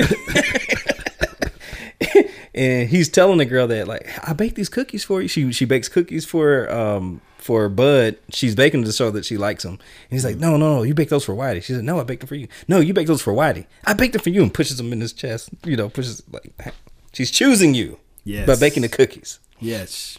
And so he takes them. And then later, when what's our guy, I, uh, the remote control guy? What's his name? Don again? Nuts. Don Knotts. Those are Whitey's cookies. Man. when he Yeah. says that later, it's hilarious. Those are Whitey's cookies. oh, Don Knotts. Um, but yeah, that's. Oh, I have one more quote, but I don't know the context of it, so I'm gonna leave that. Leave it alone. What, did, what was it? What did it say? I could have. What did it? It says, "I won't, dear," and I've, I've got a feeling it's something that the wife says to the husband, Oh yeah, yeah, yeah. and I'm trying to figure out if it's uh, when she's leaving. yeah. Oh like- yeah, I, I think I, Mm-hmm. well, I think he's like laying out. You know, you're gonna you're gonna you're gonna go to this meeting, and yeah, I I think the, Mm, the meetings town are set. meeting. Yeah, and he's, he's like, you're gonna go, and, and she's like, she kind of gives him a quick breakdown on how to you know warm up some food or whatever, and he's like, no, you're gonna, and she's like, no, dear, I think it's just no, dear, I won't. Yeah, And then- it's and kind of sad she- scene. It's uh, she's basically moved on from this marriage, and there's gonna be a town meeting with the coloreds and the and the black and white people, and just to figure out you know what they're gonna do without using violence and stuff like that to have like a code of conduct. I didn't really notice until the second the, the, during the commentary view that they have all all the coloreds Mm-hmm. Uh, up, yeah, up, it's up up, in the ain't it? balcony. I'm like, mm-hmm mm, William H Macy, right? yes, All wham. Wham. Now I can't get rid of it. When he's explaining to her, he's laying the law down. He's a nice guy, so he's like, "You're gonna come here at six o'clock." He's like, kind of holding his hands out, like kind of laying it, literally laying down the law. Mm. You're gonna come at six o'clock. You're gonna have dinner here. You're gonna do this. You're gonna do that. And she's like, "No." Man, Wow, you get to see his like what he thought he was laying down the law. It is not happening. It's a wrap, son. you're done, son. You're done. Tropes. What do we got for tropes? Trapped in fiction. Trapped in fiction. Yeah, it's like whether it's the never-ending story, whether it's labyrinth. Ah, You know, okay. people have you know whatever you know Tron. You know where somebody's passion that they love somehow they get sucked into the the world of the fiction that they enjoy. That's pretty cool. It's a never-ending story. I like those adventures. Labyrinth. I, I think about Pan's Labyrinth. I'm like, no. Oh, There's different labyrinth. yeah. I mean, both have some dark aspects. It's to dark. them. Dark yeah, fairy tale. uh, yeah, I've, I've I've I've seen it. I was like, "Ooh, dear God, what is that thing? uh, tropes. You got the overly sex teenage girl waiting for her potential boyfriend as parents are gone for the weekend. Sibling rivalry gets resolved. Ah. Uh, visually, a visual trope. You have the red apple being presented by a woman to a man, and he eats it. Ha. There's a lot of biblical stuff in here. Mm-hmm. Um, the underdog boy finally stands up for himself. Ah. This is a classic boyfriend throwing rocks at the window. We saw that in school days. Uh-huh. Yeah. yeah, quite different results, but yes. Yes. Um, a wife's sexual awakening. No. This is one that's kind of it's kind of dark, or I don't know, depends how you look at it. Um, and I've been kind of looking into this recently. It's like the crucifixion pose, the Jesus Christ crucifixion pose, and you see it in in movies a lot. In in this film, you see when the rain comes and Tobey Maguire's like, "Yeah, it's rain," you know, does the pose. But then if you look at a lot of um, Superman, Man of Steel, su- the crucifixion pose, as he, think he's like he does a I know he's like in outer space and he does it and then he, I guess he's Right, right. He's I mean he's got always had messianic uh, uh, iconography around Yeah. around him, Okay. and he's he sometimes seen even as a version of Moses because just like in the Bible, you know, he gets sent away from his parents to another place, just like Moses gets sent down the Nile to the Egyptians. Boom. Then you have Ripley in Alien 3, where she gives herself away. She has it. Um, it's in a lot of Spider-Man movies. Um, Yeah, Spider Man Two when they're when after he saves the subway and they're passing him along, in, crowd surfing style without his mask. and uh, in Iron Man, when he, uh, the first one, when he's when we are first introduced to Jericho. The, Boom. And one of my frat brothers had brought this up a long time ago. He said this this pose is used a lot in just Hollywood, and depending on how you look into it, you know, it's uh, it could be like in a blasphemous way. We don't know. But anyhow, I noticed the pose in here.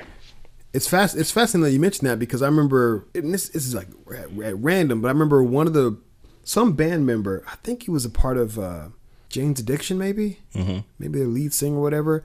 But he went off on this rant like about Michael Jackson, mm-hmm. and saying, "I'm so tired of him, you know, you know, going around and he, and he does this this pseudo Christ pose." Which you know Mike would do a lot, right? He would you know stand hands out and then you know kind of you know rock with it, or whatever. But Yeah, very much true. so. Yeah, he would he would rock out that pose. But anyway, that just came to mind when you mentioned that. Mm-hmm. It's an, an entertainment too. It's all in there. So that's that's gonna be one thing. I'm gonna, I'm gonna look into that a little bit. Go ahead. Just remember something else that I've been watching. I don't know why this this brought it up because I've been watching uh, this. I've been watching it on, on YouTube. Oh, oh, okay, But there's a series by Vice okay, called The Dark Dark Side of the Ring. okay. So it's all produced by actually by a wrestler, Chris Jericho, who's mm-hmm. currently you know wrestling in an AEW. Dude, oh my goodness! I, I was I was trying to say, man, there's, I was like, I've been watching something that's been taken. It, yeah, dark taking dark side of wrestling. The dark side of Excuse me, wrestling. dark side of the ring. I'm sorry, Dark it's called Dark Side of the Ring. Holy smokes! It is it is phenomenal. It's so well done, and it is it it's wrestling is a very dark sport. Period. Heck yeah. So many like premature deaths, but this is diving. I mean, it, it this it dives into Chris Benoit. I don't know if you're familiar with who who he is, um, No. but it dives it dives it dives into his story. It actually has to do with his in two parts. Um, and I won't go into detail about it, but it's big, big deal. Okay. What happened with Chris Benoit was a big freaking deal. You're talking about a basically a world champion wrestler who who ends up initially everybody believes that that um, he and his family have been murdered. Oh yeah. I heard the story. Never mind. I am familiar. I just didn't know his name. Yeah. Uh, and that dude, I loved Chris Benoit Like that. I mean, I that was my dude. Like he was on my favorite wrestlers. I had, Thanks. I was devastated. And then, and then, and then all of a sudden, New like news. a couple days later, you find out that it was a, it was a murder suicide. And you're like, what? yeah, world changed. dude. But yeah, they go into detail with this thing, and they anyway. So there's that. They, they have an episode on, on Macho Man Randy Savage and, and, and mm. Miss Elizabeth, and like so much of you know. Jimmy Snuka, Superfly Jimmy Snuka used to, you know, whoo, whoo, and jump off the top ropes and all that kind of stuff. Yo, and then there's one with Bruiser Brody, but the one that I watched most recently is one with this guy named New Jack. Mm-hmm. My God, he was a hardcore wrestler in the '90s, and dude, this guy is nuts, crazy, but enter so entertaining. Yeah. But yeah, Dark Side of Wrestling. Oh, can't recommend enough. But it's by Vice. You can find some. You How can many find episodes is it? Oh man, there's two seasons, but the seasons are like short, like a couple of episodes, like two or three, Okay. maybe three or four episodes per season. And That's they're, doable. they're only- in like the second season, but it's so well done. Anyway, but yeah, this for whatever reason sparked that. The Jesus. Christ uh, sparked the dark side of the ring. just the, the crucifixion pose because they've done some crazy stuff in, in wrestling. Heck yeah. And it made, it made me think of ECW, Mm-hmm. which is where New Jack wrestled. And at one point in ECW, they they one wrestler they did like a crucifixion thing with one wrestler, and yeah, and because Kurt Angle was gonna start with ECW instead of WWE, but when they did that, he was like, "I'm never coming to this place." And if you mention that I've been here, I'll sue you. And that's, that's when he went ended up going to WWE. But I digress. Darkness. The underbelly of entertainment. Indeed. All right. Anything else in quotes? Uh, for tropes, Oh wait, we were doing tropes. My bad. No Anything else in tropes? Uh, small town rejects change, and uh, a spectator becomes an activist, which is Bud's kind of arc, right? He starts off as just a spectator of the show, Yeah. and then before you know it, he's become an activist for the for the change uh, within within this place. Before he wants to preserve everything, but now at the end, he is spearheading the change. Favorite scenes. Fire! Fire! You gotta explain. So I guess that could have been a quote. Uh, also, so at, at one point, as the as the town is experiencing all this change, at one point, the the mother uh, she experiences her first Oh, okay. her first. Uh, Maybe I can. Maybe I can You got you got to tag tag in. All right, all right. All right. So favorite scene for me was um, the mother doesn't know anything about sex, so Mm-hmm. she finds out about sex through Reese Witherspoon's character Mary Sue. Yes. and she's like, "I don't know about sex. You want to know?" And she's like, "Yeah, tell me." Okay, and then she said, "Well, your father would never do that." and so she said, "Well, there's a way that you can Please do please yourself without essence, father." And then so she goes into the tub. She starts diddling herself. diddling herself and then uh while she's orgasming orgasming climaxes. climaxing um a tree bust combust. it just goes into combustion spontaneous combustion outside on fire the tree in front of their house black and white, but you have this tree in, in, in live color, you know, real color fire, you Yeah. know, you know, somewhat, you know, burning bush esque. Uh, which the, I think the director actually makes mention of, of that. It wasn't intentional, but it kind of comes across with that uh, that way. yeah burning bush I, I that's the first thing popped in my head and because there is other biblical things kind of kind of in there religious or whatever you want to say and uh, and so Bud, you know, sees this tree on fire, and and and he knows that there are firemen within Pleasantville because his first day stepping out of the house, he sees a fire truck speed around the corner, stop, and the men get out and they set a ladder on a tree and they go and rescue a cat. yep So he runs to the fire department and he's yelling, Fire! Fire! And these guys, and he's inside the fire department. He's going upstairs to where they're at and he's yelling fire to them and they're looking at him with this blank mm, stare. Yeah. No emotion. They're looking at each other like, What's what's this guy talking about? And then he says, Cat? And these guys jump into action and they speed to the to the scene and they have no idea how to put out a fire until Tobey, you know, turn, shows them how to turn on the hose and use it. And they're like, "Oh, that's what those things are for." I'm like, "Oh man, this is not good." and the burning bush is just a perfect visualization of sexual combustion. Mm-hmm. Uh, yeah, it's, it's perfect. One of my other favorite scenes is just when all the kids are playing basketball in the gym and they shoot at the same time and it all kind of goes in. Like, man, that's a cool little trick. I want to know how they did that. And then um, a scene, I think it's the same scene. You see Paul Walker's character react to Tobey saying, "Hey, you know, it's probably not a good time for you to ask my sister out."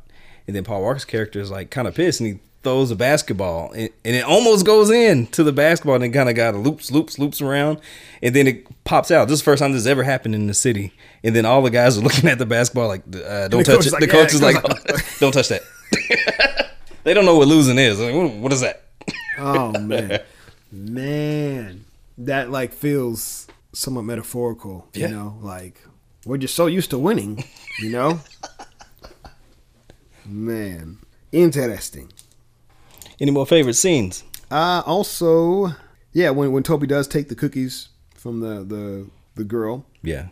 Um, oh, and then my, my other one, the last one I have is when he puts the makeup on his mom's face. Yeah. You know, she's so scared, so terrified, and he's like, "Here, you know, sit down." And and, and he, it's just it's just it's a, a, a wonderful, tender moment, and he's he's trying to protect her. It's so crazy. that I just thought about this again. You mentioned the scene where you know Reese is explaining sex to the mom. Like these these kids are parenting their parents. Yeah. And so in that scene that you're talking about, just kind of explain a little bit more is that, you know, she did the whole diddling herself. And then she's supposed to be getting dinner for um, the guest that they have for the father, but she's scared to come out. And, um, you know, the father's like, come on, c- come on out, dear. But she's not responding to him. Tobey Maguire goes in there, and we discover that her face has turned into a color. She's colored face in this black and white world. Yes. And she's tet- terrified, petrified, horrified. She doesn't know what to do. She doesn't. So Tobey gets her to, keep, makeup and trying to keep up appearances. Yeah. So the makeup actually covers up the color, which is a cool visual thing. It is, and they used a green. Yeah, Yeah. they used a green. Had a special a special green makeup, Mm-hmm. uh, so they could uh, change colors or apply color to it. Changes color, just technically, because it would have been in green. Man, And we can get into that into the filmmaker tips. Um, is that it for favorite scenes? yes sir. Trivia. The director was raised in Hollywood in a Hollywood screenwriter screenwriter's household, in which he saw his father work at home, and his jobs were mostly there at the house, up at the stairs, just making up stories. It's just normal for him, and because that Middle America is actually exotic, so him knowing that um, a father that goes to work for money, like, and money is a problem, is like it's not normal, you know, for for how he was raised. Right. Exploring problems because that's interesting. So it's the kind of opposite of writing. Well, is that so? It's not. It's, like the opposite of writing what you know, right? It's kind of like writing what's what's interesting. I guess he's working in in, in themes and beliefs, but if he didn't know that kind of struggle, you know, but mm-hmm. huh, interesting.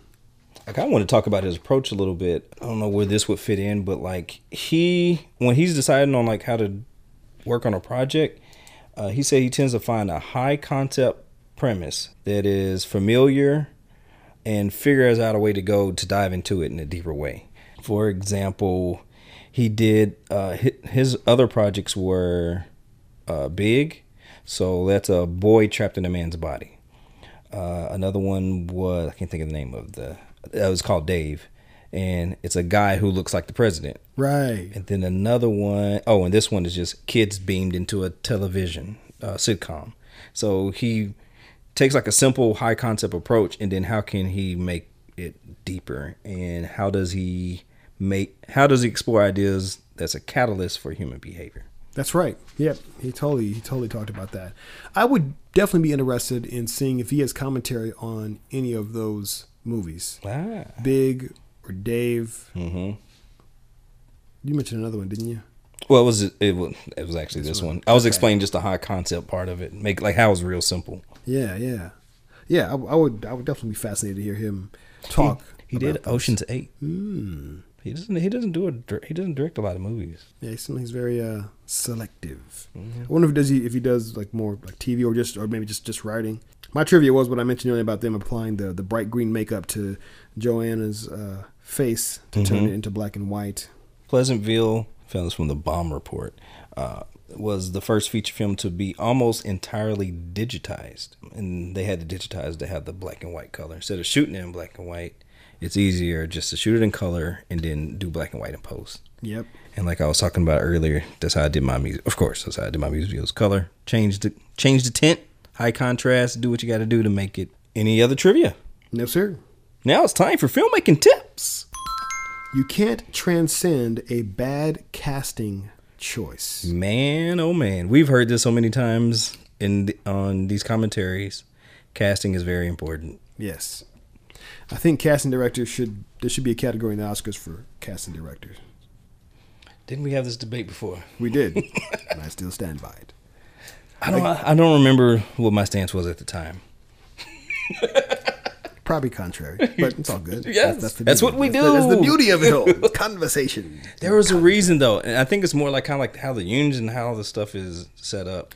Well, I think I think just like with any category, right? You set Mm-hmm. parameters, and those that get nominated have to meet those parameters, right? If it's something where the director was the one who cast them, then then that doesn't count, right? But if a casting agent literally cast those people, sure, the director has. That's where the discrepancy is. That's what it was because this director specifically said he always had Reese Witherspoon as his choice for the daughter Mary Sue, but his casting director would probably you know fill in for some of the others. That's why I think that's where it's like you know who's going to get credit for that, A director having somebody in mind and then casting them.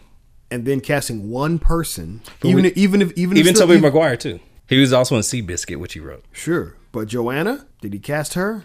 We don't know. But again, all I'm saying is that you set parameters, Okay, right? yeah, so if if if let's say um, I don't know, maybe it's your uh, your your um, supporting actors Mm-hmm. or whatever, or the the whatever, whatever, whatever, whatever, whatever the parameters are. Yeah. you meet those parameters, and it's not a problem. And if you don't meet the parameters, then they won't be in the category. That that, that casting director doesn't meet the qualifications. And once you set the parameters, it's not a problem. Yeah, I think they should set the parameters. It's um because they're letting some of the other people starting to come in, like the stunt coordinators and all that. Right? Is the stunt coordinators? Because at one point in time that wasn't a thing, and now it is a thing. Or is that still no, not a thing? yeah, I still don't think it's a thing. or was it special effects? Was it special? I'm trying to remember. Like it was a category that nobody considered, and then it became. yeah, there've Nominated. Been some, there've been some categories that have come and, and gone. Um, I thought coordinators. I don't know. I don't think it's there. I don't think it's there yet. I think there's been talk. There's been talk of it, but it, I don't think it's there yet. I'm trying to remember what we talked about this on the episode. I can't remember what episode it is. Because yeah, definitely special effects option is there. Obviously, you know, animated animated features got added after Beauty and the Beast. Yeah. had got nominated for best film. They were oh no, no, let's, let's make It is not a film. This is a cartoon. It's an animated feature. okay, it's an animated feature. but no, I I think yeah, I think casting directors should I agree, but they got to get meeting- the stipulations right. They got to get it right. like with everything, it's right? hard. I mean, it's, it's- difficult. I don't know. I, I won't disagree with that. It's it's not uh, enviable it's for any of these categories, right? Remember, you know, the Oscars again. Remember, they, they were going to last year. Uh, they were going to make. They had made a cat. They were making a category for what was it like pop Most culture? popular- yeah. to kind of appease the Black Panther. Mm-hmm. Forget that. People are like, "What the dumb. hell?" Very dumb. Yeah, and they backtracked, but I think you're not going to get pushback for casting director. I think I think I think the industry as a whole would be like, yeah, you know, um, again, provided that they meet whatever the parameters are, and then whoever you have who judges that, because man, the Oscars is the whole process, man. It's it's it's weird, like how they go about the whole movie selection process, who watches what, and, and who votes, and, and what percentage of that, that, that, that, that, that. Anyway, but. uh Oscars.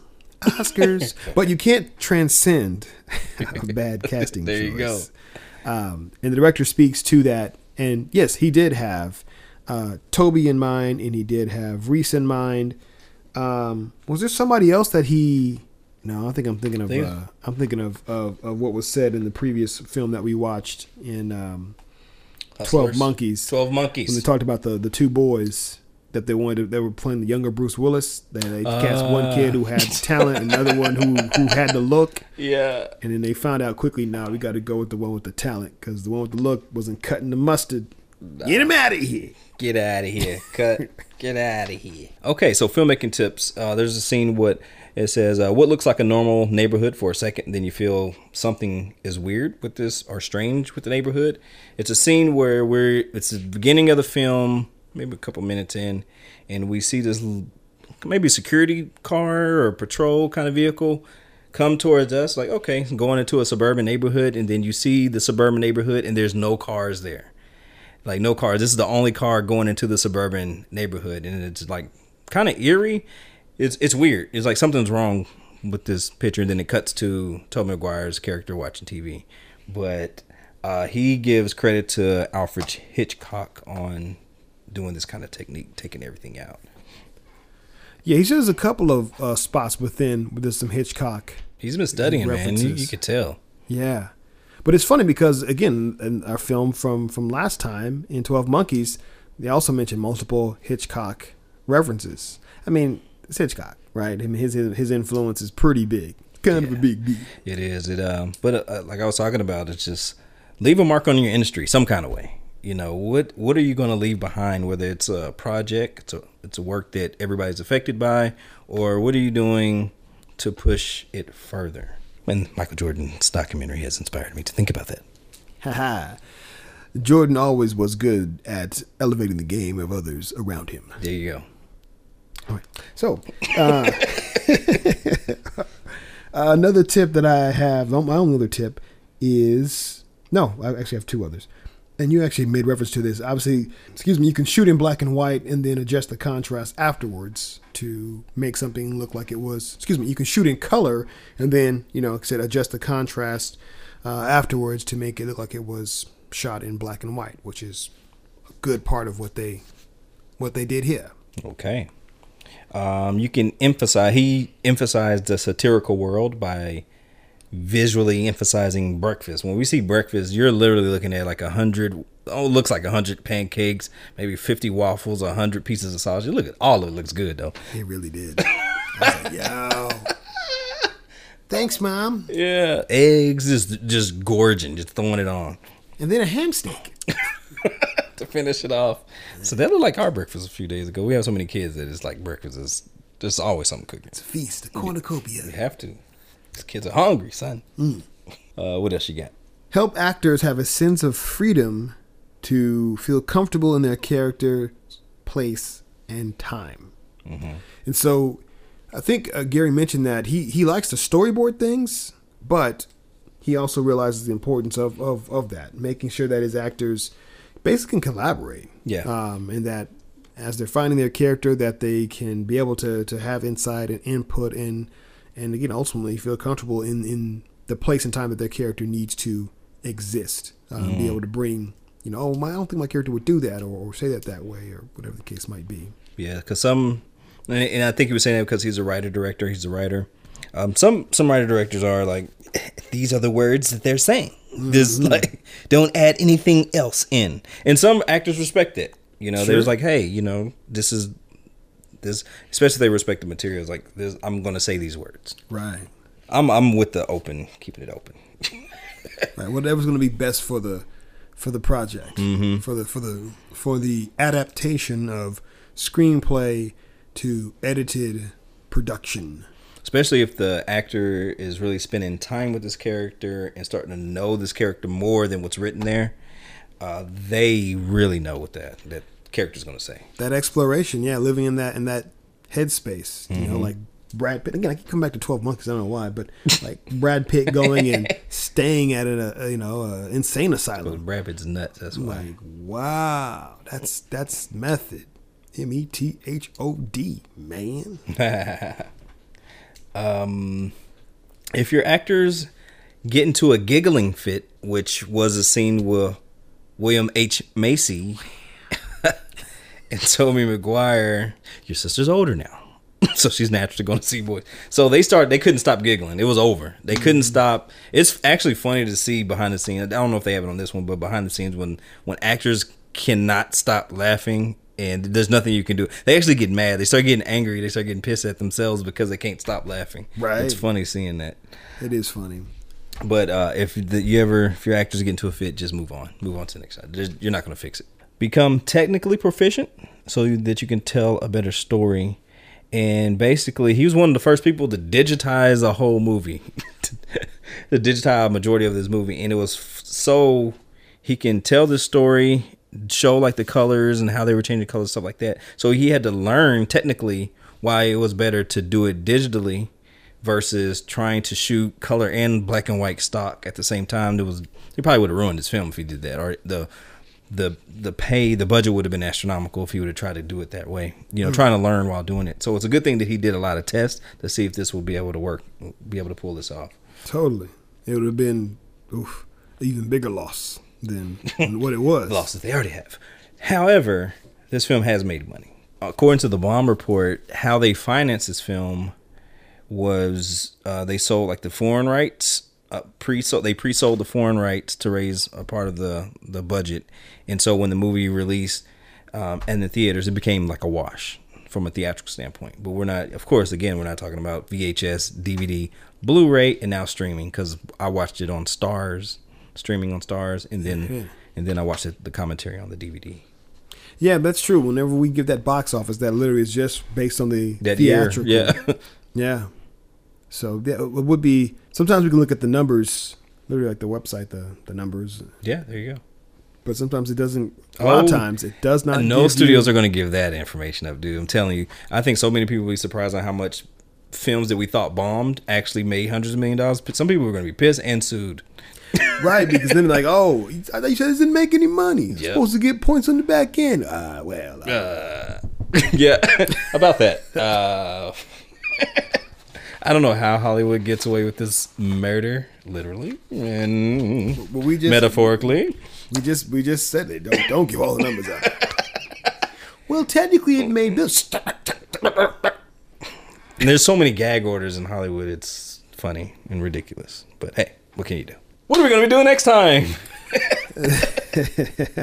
Next time on Filmmaker Commentary, we will be diving into Hot Fuzz. Okay. And this episode of Filmmaker Commentary has been sponsored by Natural Hair, the movie by Grind of Matter Films, which is available for purchase and rent on Amazon Prime, as well as Vimeo on demand. Please check it out and leave a review. There you go. And you can catch us where? Facebook.com forward slash Filmmaker Commentary. We're also on iTunes, where you can like and subscribe to our feed, as well as on SoundCloud and Stitcher Radio. You can connect with us via Twitter. You can connect with Reginald at Reggie Titus and myself at KCG Smith 32. We'd love to hear your thoughts, what you guys think of the podcast. What are your favorite episodes, and what are some films that you would maybe like us to tackle that do have commentary? You can also connect with us on Instagram simply at Filmmaker Commentary. You can find Reginald there at Reginald Titus Jr. That's JR. And again, myself at KCG Smith 32. Until next time, peace. Respect.